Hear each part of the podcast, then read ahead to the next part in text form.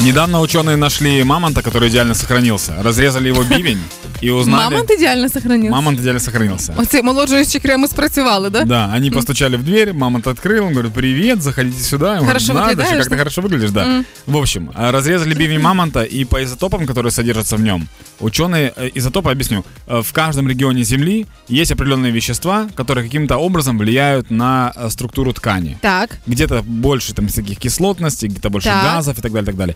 И они по изотопам определили, что мамонт на протяжении всей своей жизни был в очень многих местах, что говорит о том, что он А. очень много путешествовал. Так. Вот. И э, я думаю, об этом подготовить сюжет для Discovery. О, ну давай, як же як це має виглядати, давай послухаємо тоді. Мамонт – одно из наиболее крупных и волосатых млекопитающих, когда-либо живших на планете Земля. На протяжении своей жизни мамонты много путешествовали. Возможно, они, являясь нашими предками, передали нам ту страсть к путешествиям, которая есть у нас сейчас.